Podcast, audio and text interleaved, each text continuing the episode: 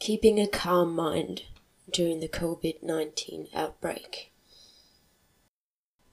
Through the things that Jiddu Krishnamurti has taught me, even though he died way before the first SARS outbreak, his teachings have helped me a lot during this worldwide corona pandemic and the ensuing panic as soon as white people realized that it could kill them too. now, I happen to have asthma as well as an autoimmune disease. If this happened a year ago, I probably wouldn't have left the house. I would have been too scared. so, what Jiddu Krishnamurti more or less taught me is that I need to focus on what is. So, focus on the facts, the things that I actually encounter, the things that are actually there in my life experience, in my world. Not on fears, not on other people's voices, not the media voices, not the perceived threat. Only look at what is. So, this COVID 19 outbreak, it's a real threat, it's a real pandemic, it's a real. There have been huge changes in drastic measures and unfortunately, massive loss of life. The worst thing about it is how quickly it spreads and how many people then fall very ill at the same time. And then the, the hospitals can't cope anymore. And unfortunately, people die just because of, it's just not possible. You can't deal with that many sick people at the same time. It's literally World War C. It's a real worldwide pandemic. It's a virus that's highly contagious and it's transmitted through droplets.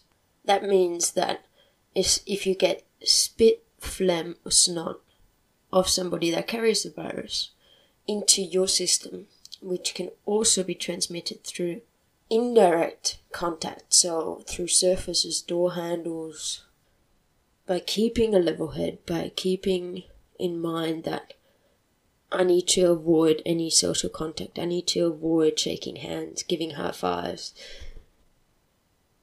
as well as wash my hands regularly because by washing my hands with soap, I can kill the virus. Doesn't mean that you can't still contract it, it just means you can minimize the threat. It's not an obscure, dark, evil cloud of virus. it's contact and surfaces. Even though I have to be careful not to contract COVID 19, I didn't want the fear of COVID 19 to limit my freedom. Now, if I listen to the media, all the media does is try and evoke a reaction. They're trying to make you feel some sort of way, if it's fear or dread or sorrow or anger or whatever it may be. They're just trying to evoke a reaction. Like a psychopath. they just want to get some sort of reaction, a like, a follow, a share. In the wake of this, they actually leave the other party rather confused, emotional.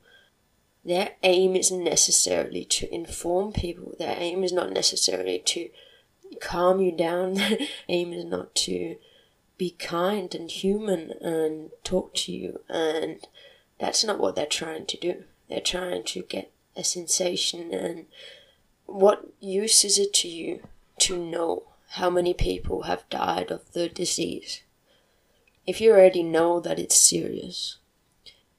And all this fear, the fear, the narrative of fear, the narrative of death and drama, and that would actually inhibit my experience. The fear would inhibit my thinking, would probably make me touch my face because I'm nervous and anxious and scared.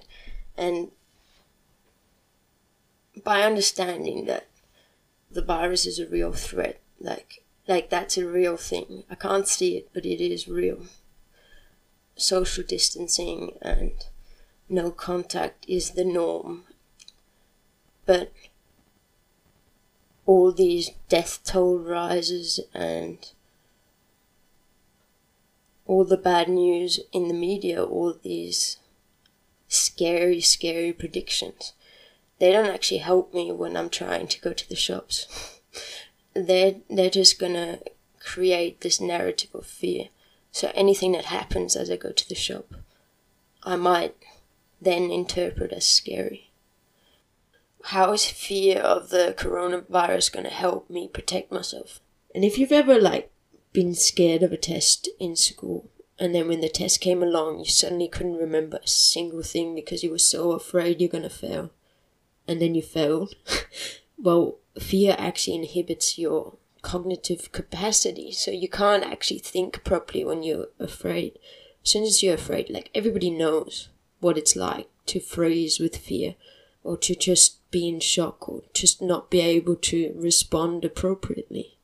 If I keep a level head, a calm mind, and don't let fear rule my narrative, rule my world, rule my life experience. Don't let fear influence what I get to perceive or what I get to see during this time. As soon as you have that, if you have that narrative of fear, of drama, of death, how many deaths there, it's not like I'm walking out the front of the door and I'm seeing hundreds of dead bodies lined up down the street. So when I walk out the door and I have a quick look around to see, you know, what does my world look like today? What I see is mostly nothing. Nobody's there. There aren't any cars. No planes overhead. Just a real calm, tranquil world. And it's not threatening and it's not scary. It actually has its unique beauty because this bustling city that I live in is at peace, it's calm, there's nothing threatening, there's nothing scary. If I took the narrative of the media and let it follow me outside, then every interaction I would have outside would be scary or threatening, or I couldn't help interpret everything into this narrative of fear. And what Jiddu Krishnamurti showed me you need to focus on what is. Fear doesn't help. Fear is not actually there. You can't touch it. You can't. It's not actually there. All that's there is me in my world. And as soon as I can turn off that knob in my head and ignore the fear, ignore the drama, ignore all the bad news, the death toll, while it may seem scary to go outside, the fact that if I wash my hands, if I avoid contact, I can go outside and I can enjoy the sunshine. I can enjoy the the little walk to the shops, or I can enjoy the birds chirping jubilantly. I can watch dogs look super excited that they get to go for a walk. And the other day I saw a butterfly, and as I watched the butterfly dance in the air, I realized that this butterfly gets to enjoy its entire life, its peaceful world. So even though this butterfly finds itself in the middle of a city, the timing, the unique timing allowed a peaceful life. And There's nothing more fun than if you yourself can turn off the fear knob and you're not afraid and you're relaxed and you enjoy the beauty of your little walk to the shop. And then you see someone like you can you can tell if someone is tense or scared as they're walking. And sometimes just by the way that you are and the way that you smile at the person, letting them know that everything is actually okay, everything's fine.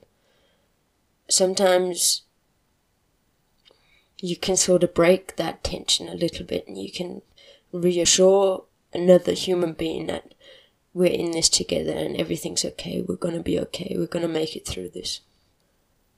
They may seem like small things, but when you get to turn off the fear knob in your brain and you get to enjoy what you're actually perceiving in life right now and all the beauty and all the unexpected developments, all the changes, the tranquility, the solitude. There's so much beauty. And in this world of fear and hate and drama, you can change your narrative to embrace the beauty. Enjoy the full beauty of your life, even if you are in lockdown, even if you are limited in your actual physical freedom. You can never limit the freedom of your mind.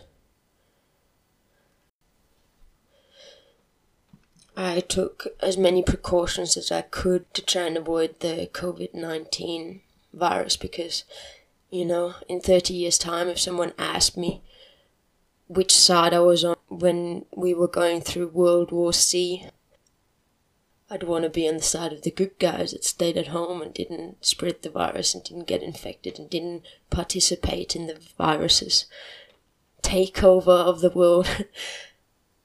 I wouldn't want to say that I was on the side of the Nazis, right? So everybody was pretty keen on telling me to stay home because it's not safe outside, which in itself is scary. but this being life, ironically, that's exactly where I contracted the disease because the person that I live with, she contracted the disease. We hadn't had any direct contact.